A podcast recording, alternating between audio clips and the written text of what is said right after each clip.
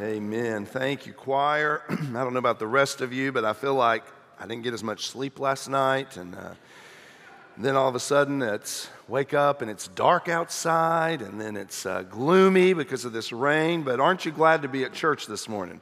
I'm glad that you're here. And if you're not here, you ought to feel guilty. But uh, Maybe I'm kidding, I don't know. But it's good to see you. This morning, we are returning to the book of Nehemiah. We've been there for several weeks. and uh, we'll con- we will wrap it up, Lord willing, in a couple of weeks. I said we were going to um, make it through the rebuilding of the wall phase, which is basically chapter six, a little part of chapter seven, in uh, less than 52 days. And so, uh, in two weeks after today, we'll wrap it up, and then we'll turn our attention towards Palm Sunday and the crucifixion of Christ. And Easter Sunday and the resurrection. So, a lot, of look, a lot to look forward to. this morning, we are going to be in Nehemiah chapter 5. You know, and as you read the book of Nehemiah, it is hard to deny God's sovereignty. You can just see his hand orchestrating so much of what we're reading on the pages of Scripture. Um, of course, we know, uh, we studied Daniel this past summer, and uh, in the book of Daniel, uh, there was, uh, uh, the, the Lord said that people would be brought back from exile. In fact, there was a timetable placed on it, and uh, Daniel referred to it. And uh, when the time arrived, then Zerubbabel led people back to Jerusalem. They rebuilt the temple. A second wave of people went back with Ezra. We even know they began rebuilding the wall of Jerusalem. And in this book, we've been uh, reading about Nehemiah brings a third, or comes back, and with this third wave really of return, they begin to the, the finish the work, or really to complete the work of rebuilding the wall. but we can see God involved in orchestrating these events, even in the um, most intimate of details. Like the fact that God used Nehemiah to win over Artaxerxes. Uh, he gave Nehemiah favor with King Artaxerxes to bless his return to Jerusalem, but not only that, to bless the work of rebuilding the wall, a project he had put a stop to years prior. So the Lord used him in that way. And just remind you that the king's heart is like channels of water in God's hand, in the Lord's hand. He turns it wherever he wants. We see that happening here. God also gave Nehemiah favor with the people of Judah. They willingly followed him. they gave themselves fully to the work of rebuilding the wall. In chapter 3, um, when we look at that text, we see you had men and women on the wall, you had um, uh, respected people, common people, you had rulers, um, you had um, old, young, locals, foreigners, all kinds of people. Everybody had said yes to Nehemiah and were working on the wall. In chapter 4, Nehemiah inspired the people to not only continue building the wall, but to stand in defense against the outsiders, the enemies who were coming against God's people. Nehemiah was given wisdom in this moment to lead the people of Judah. We also see God's sovereignty in raising up a man like Nehemiah. Nehemiah had integrity coming out of his ears. I mean, he is entirely committed to serving the Lord. He's faithful in prayer, he's decisive in action. What a blessing it was for the people of, Judah to be led by a man like Nehemiah. And up until this point, Nehemiah's biggest challenges have been outsiders, people outside the walls coming against God's people. But the true enemy of Nehemiah, the true enemy of God's people, the true enemy of God, had schemes and snares that didn't stop with just outside attack. He knows how to stir up internal conflict as well. And that's what we are reading about in Nehemiah chapter 5. This morning we're going to look at the whole chapter, but I'm going to begin by reading the first seven verses of uh, chapter 5. So if you have your Bibles, and I hope you do, I invite you to turn there with me. Nehemiah chapter 5, verses 1 through 7. I bet if you don't have a Bible, there's a couple people over here that could hand it to you, right? So, uh, Nehemiah chapter 5, verses 1 through 7. Now there was a great outcry of the people and of their wives against their Jewish brothers. For there were those who said, We, our sons, and our daughters are many. Therefore, let us get grain that we may eat and live. There were others who said, We are mortgaging our fields, our vineyards, and our houses that we might get grain because of the famine. Also, there were those who said, We have borrowed money for the king's tax on our fields and our vineyards. Now our flesh is like the flesh of our brothers, our children like their children. Yet behold, we are forcing our sons and our daughters to be slaves, and some of our daughters are forced into bondage already, and we are helpless because our fields and vineyards belong to others. Then I was very angry when I'd heard their outcry in these words. I consulted with myself and contended with the nobles and the rulers and said to them, You are exacting usury, each from his brother. Therefore, I held a great assembly against them. Heavenly Father, we are so thankful to be here in this moment. What a great blessing you've given us by giving us this church. Brothers and sisters in Christ, a place we can belong and be encouraged, a place where we can be molded into the disciples that you've called us to be. And so, Father, as your people, we come to meet with you now and study your word, and we pray that you'd have your way. We pray that you would speak to us, speak to our hearts, convict us where we need to experience conviction, encourage us, and exhort us where we need that. And Father, for those who aren't in a relationship with the Lord Jesus, we pray that today you would turn all of our hearts towards the cross of Christ. Lord, you'd be exalted in this moment. We love you and we thank you for this opportunity. It's in Jesus' name that we pray. Amen.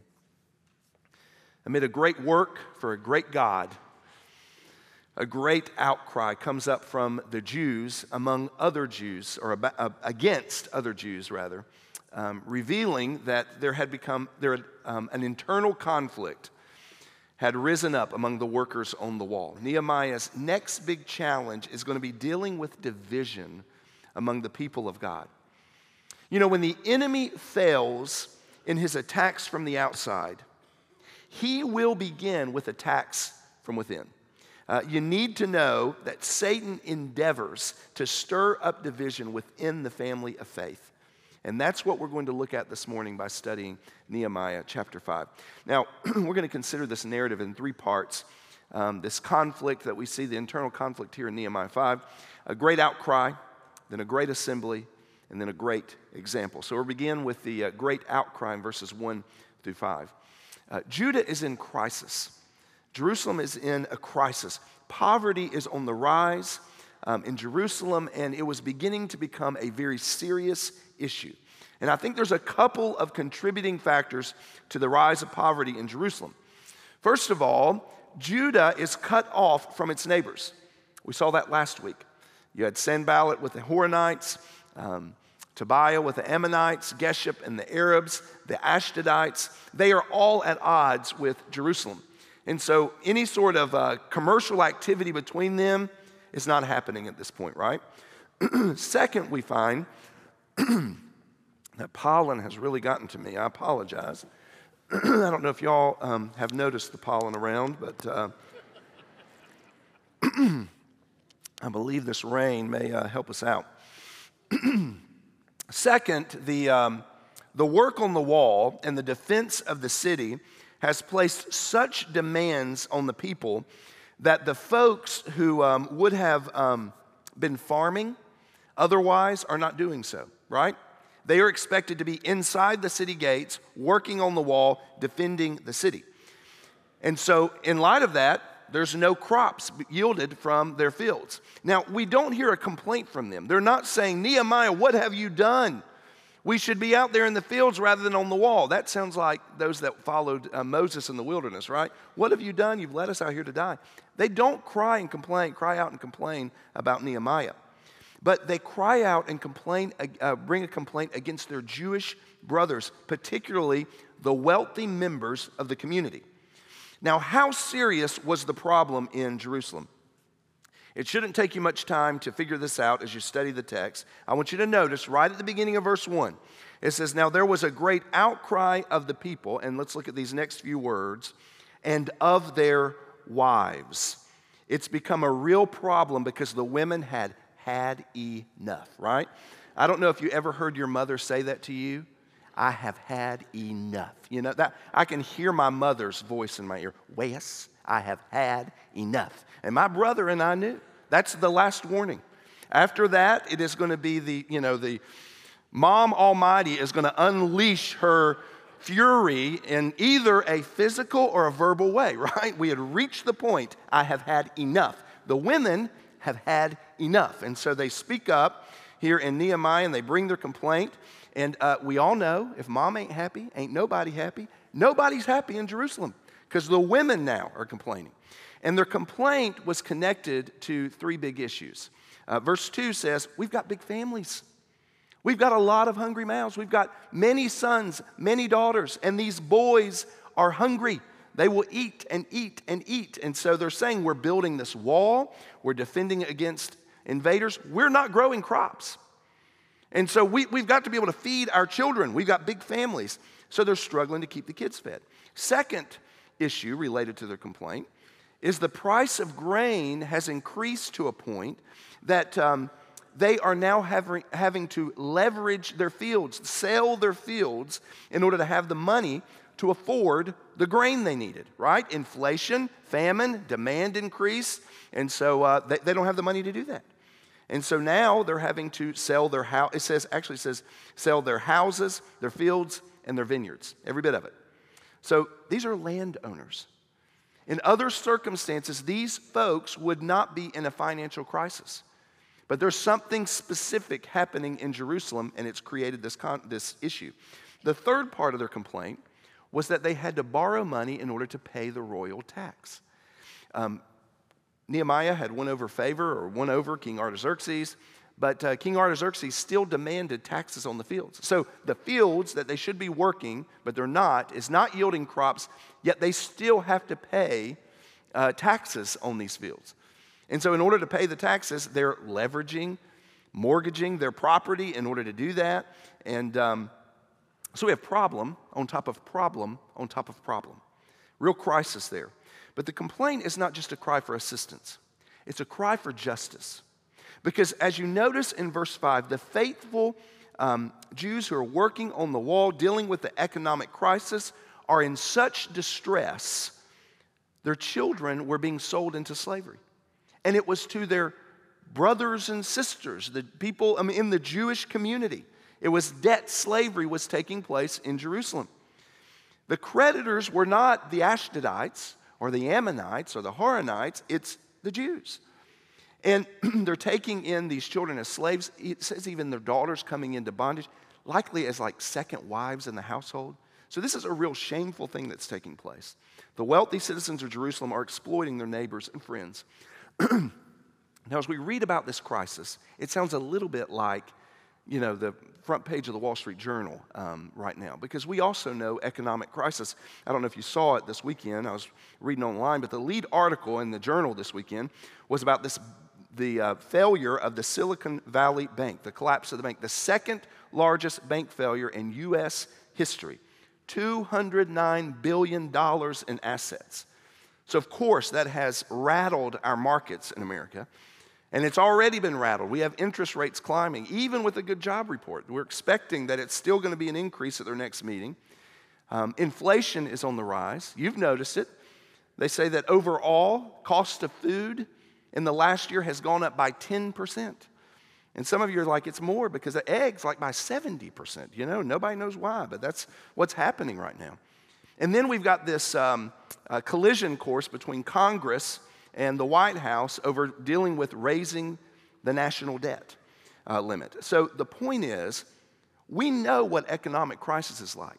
They're facing it too.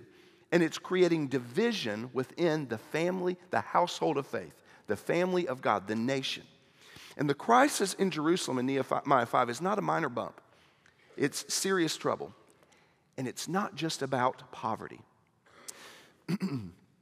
God was careful to give Israel and Judah instructions for how to deal with poverty in their uh, new nation um, and how to care for those who, because of internal, um, uh, because of uh, economic crisis, might be impoverished, of what to do with them. The Old Testament law actually governed how the people should care for those who experience need. It's all throughout the Old Testament, but in Deuteronomy chapter 23, verse 19, it says, You shall not charge interest to your countrymen interest on money, food, or anything that may be loaned at interest.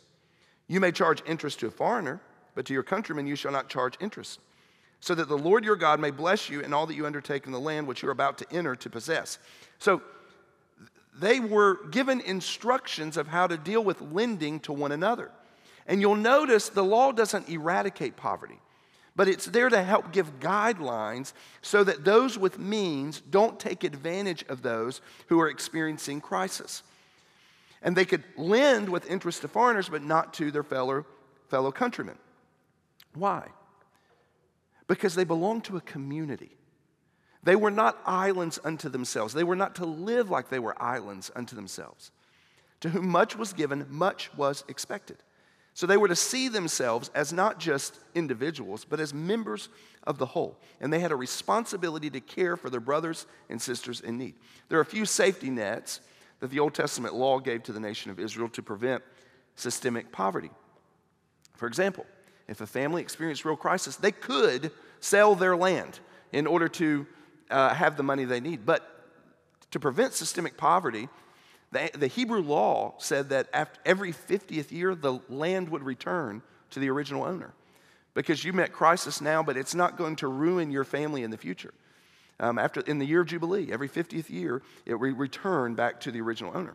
Additionally, the law prevented them from making a profit off of food. And that was because it was primarily an agrarian society. And so everybody worked the fields, but even the people who owned the land were not Uh, were commanded not to work the edges of the field. That's where the people who had need could come and get, receive food they need. We know that because that's what Ruth did, right? In Boaz's field. Finally, if somebody was in dire straits, they could sell themselves into slavery. But after six years, they were considered, the debt had been covered. And in the seventh year, they were set free. Okay, let's talk about the issue that we find in Nehemiah 5. The issue is not an economic crisis, okay? It was that the people had abandoned the scriptures. They had unhitched themselves from the law. And in return, poverty was rising in the city, creating a crisis for the people. It was dividing the nation, and now rebuilding of the wall was being, coming to a halt. Why? Because the people were not obeying the law. Here's the application the scriptures are our best defense in times of trial and tribulation. Sorry. Our scriptures are our best defense in times of trial and tribulation. When we find ourselves in a crisis, the best place to find the answer is right here and to live in accord with what it says right here. The nation had a crisis. The word dictated what they should do. So, the enemy of your soul would love to lead you away from the scriptures. Satan would want nothing more or, or, nothing less than to get you to doubt the truth of God's word. He's on record, he's quoted as saying, Did God really say? Well, I think he still says that line. He probably has whispered it into your ear. I don't know that that's applicable anymore. He didn't really mean that. They've taken that out of context. That's what the enemy, that's one of his favorite tools in his toolbox, is to get you to doubt God's word, to get you to live your life on your own without the gui- guidance that you find in God's word. And I would say there is no faster route for the people of God, the family of faith, to experience division than by abandoning God's word. By saying, there's a more pragmatic approach. Maybe these things need to be updated. We do that, we divide the family of faith. So, how did Satan do it here in Nehemiah 5? One of his favorite weapons selfishness. Selfishness. If I can get you to think only of yourself, then I can do a whole lot of damage, not only to you, but to others and to the family of faith.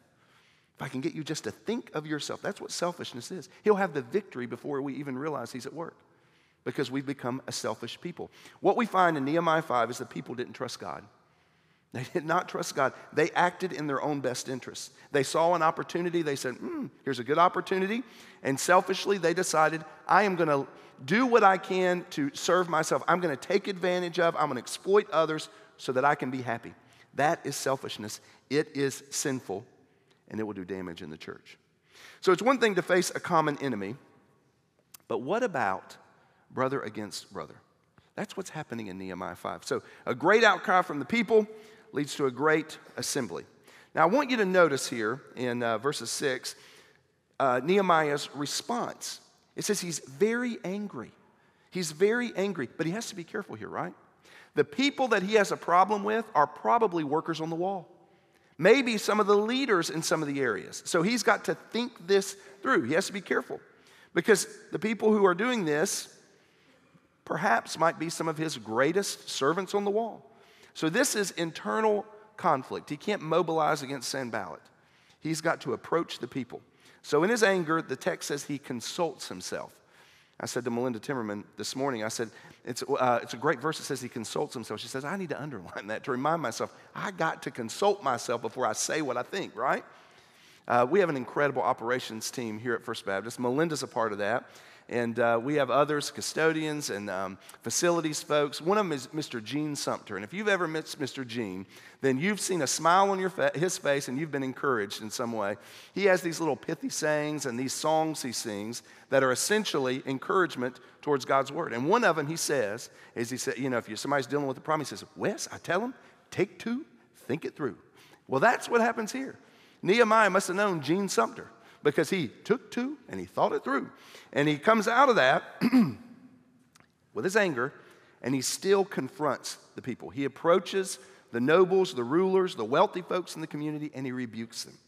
He says, You're doing wrong. And at the end of verse 7, he calls this great assembly. Now, we have a lot of lawyers in our church, and it, it's enough to make anybody nervous. We even have some judges in the room. And I wonder if you folks recognize your profession here in verse 7. See, I think Nehemiah's taken them to court. He has a, a, a charge against them. So he brings a great assembly. Maybe it was in a low country court, and he brings them all there, and he assembles the nobles, he brings the rulers, and he's going to make his charge. This is what he says, verses 8 through 11. I said to them, We, according to our ability, have redeemed our Jewish brothers who were sold to the nations. Now, would you even sell your brothers that they may be sold to us? Then they were silent, could not find a way to say. Just for a second here, he's, he's basically saying, Remember, we were all in exile. Remember? And we, we did a lot to bring some of these back, people back from bondage. Now you're willing to take those folks freed from bondage and buy and sell them here among ourselves? Goes on, verse 9. Again I said, The thing which you are doing is not good. Should you not walk in the fear of our God because of the reproach of the nations, our enemies? And likewise, I, my brothers, and my servants are lending the money and the grain. Please let us leave off this usury. Please give back to them this very day their fields, their vineyards, their olive groves, and their houses. Also, the hundredth part of the money and of the grain, the new wine and the oil that you're extracting from them. he's saying to them, uh, he's charging them that what you're doing is wrong. They m- may have thought of themselves as merely taking advantage of an opportunity but it was selfish and it was driving a wedge in the nation and it was creating a problem for the country. So he appeals, first of all, to their love. He calls them brothers over and over and over again. He says, These are your brothers. How could you do this to them? And then the second thing he does is he appeals to their reverence for God. He says, Should you not walk in the fear of our God? It's a good verse to memorize, it's a good verse to underline. You might need to write it down. Should you not live in reverence or shouldn't you not walk in the fear of our God? You might need to take that one to work with you. And whenever you have that situation, maybe it's just gray area, or maybe you don't know what the right thing is to do in this opportunity. No, it won't affect anybody else. It's not that big a deal. And then you remind yourself, should I not walk in the fear of my God? Well, that's what he says to them.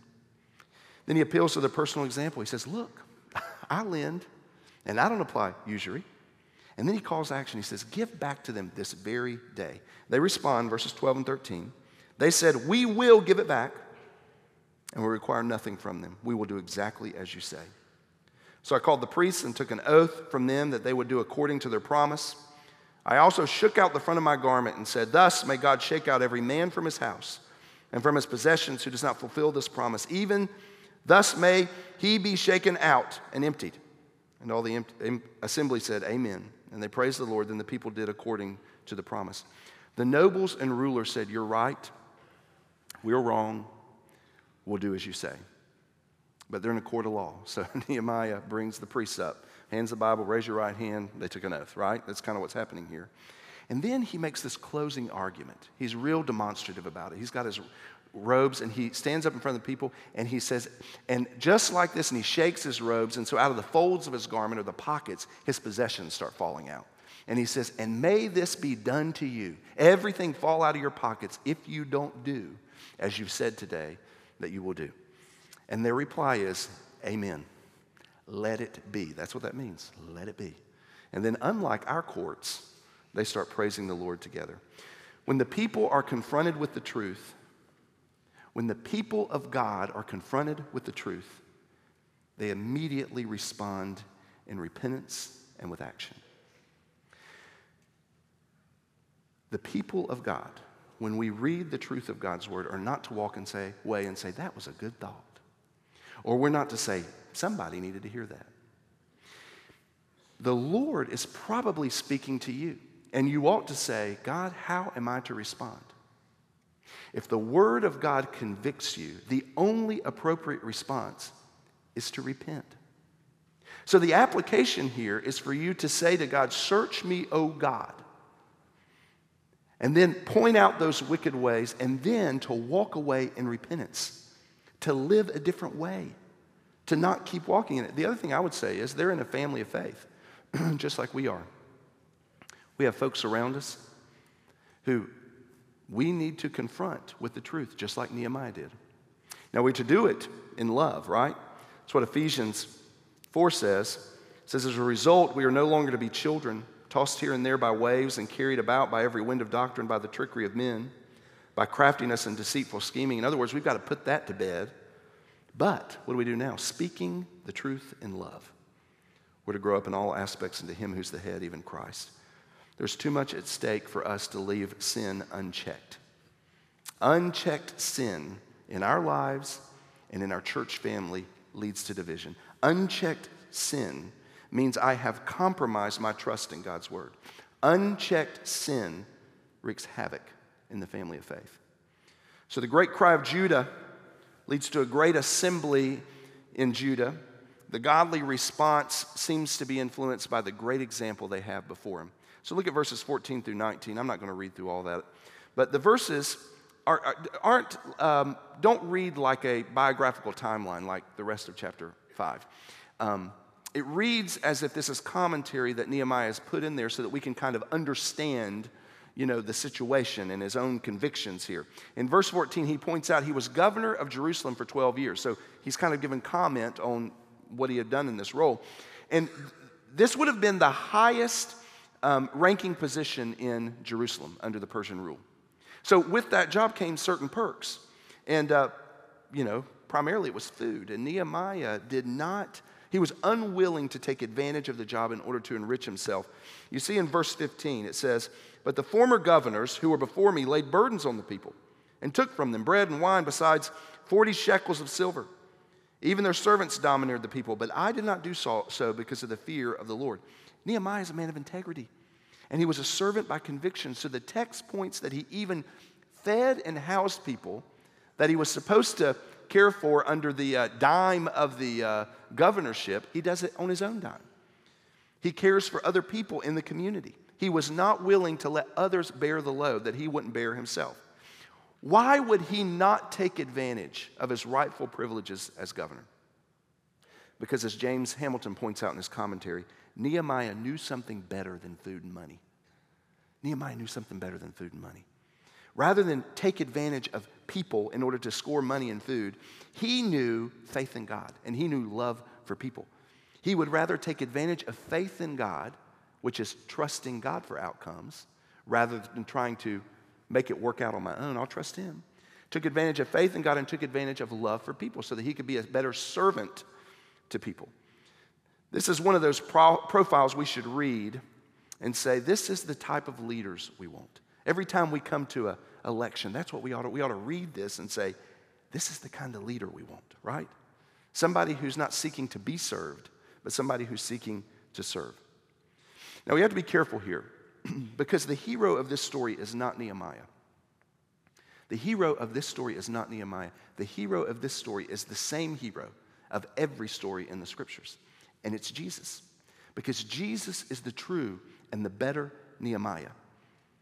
Nehemiah was lacking, Jesus is not. Jesus truly came. He shed divinity in order to take up humanity, in order to serve people and serve the Lord God.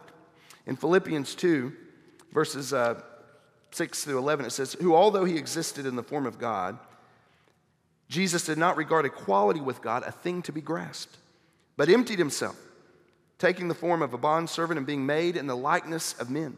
Being found in appearance as a man, he humbled himself by becoming obedient to the point of death, even death on a cross.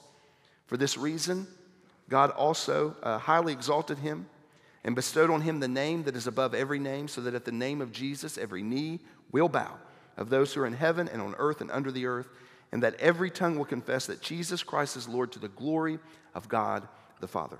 Jesus came to the earth seeking something greater than worldwide fame or glory. He sought to glorify the Father, and he was motivated by love. Jesus came because God loves you. Jesus came so that God could save you from your sins. Have you believed Jesus for salvation? So you don't have to earn it, you just receive it by grace, unmerited favor, through faith, belief in God. Have you believed in Jesus for salvation and experienced the forgiveness of sins? Jesus is the type of leader anybody would want to follow self sacrificing, loving, entirely benevolent. If you're not following him, would you follow him today? Nehemiah concludes the chapter with the phrase in verse 19. Says, Remember me, O my God. Nehemiah is saying, Don't fail to act on my behalf, God. I'm serving you, don't fail to act on my behalf. And guess what? He won't. I think Nehemiah is also looking forward to the day of reckoning, a day of judgment. He's saying, God, don't forget me on that day. And guess what? He won't. The great cry led to a great assembly where they were able to follow the great example they had in Nehemiah. We have an enemy today who is seeking to distract us from the mission we have of making disciples. And a great tool in the box of our enemy is the weapon of division. If he can turn brother against brother and sister against sister, then he can be confident that the work to be done, the labor on the wall, will come to a halt. Evangelism will be put on the back burner. The wind will be taken out of discipleship's sails. If we're not united as the body of Christ, then how can we accomplish all that God has called us to do? Our greatest defense is the Word of God. Is your life built on the Word? Are you tethered here? Because this is the only thing that will solve our crises and the only thing that will carry us forward as a church, serving Him faithfully as He called us to do. Heavenly Father, we thank you for the example that we have in Nehemiah. But Father, more than that, we are thankful for the hope that we have in Jesus, who came to rescue sinners. Lord, we pray for those that need to receive you today. Lord, may you speak to their hearts. May lives be changed. It's in Jesus' name that I pray. Amen. Our choir's going to sing. And right now is a moment of response. The Lord speaking to your heart, call out to Him in prayer. As our choir sings, right where you are, you say yes to the Lord Jesus.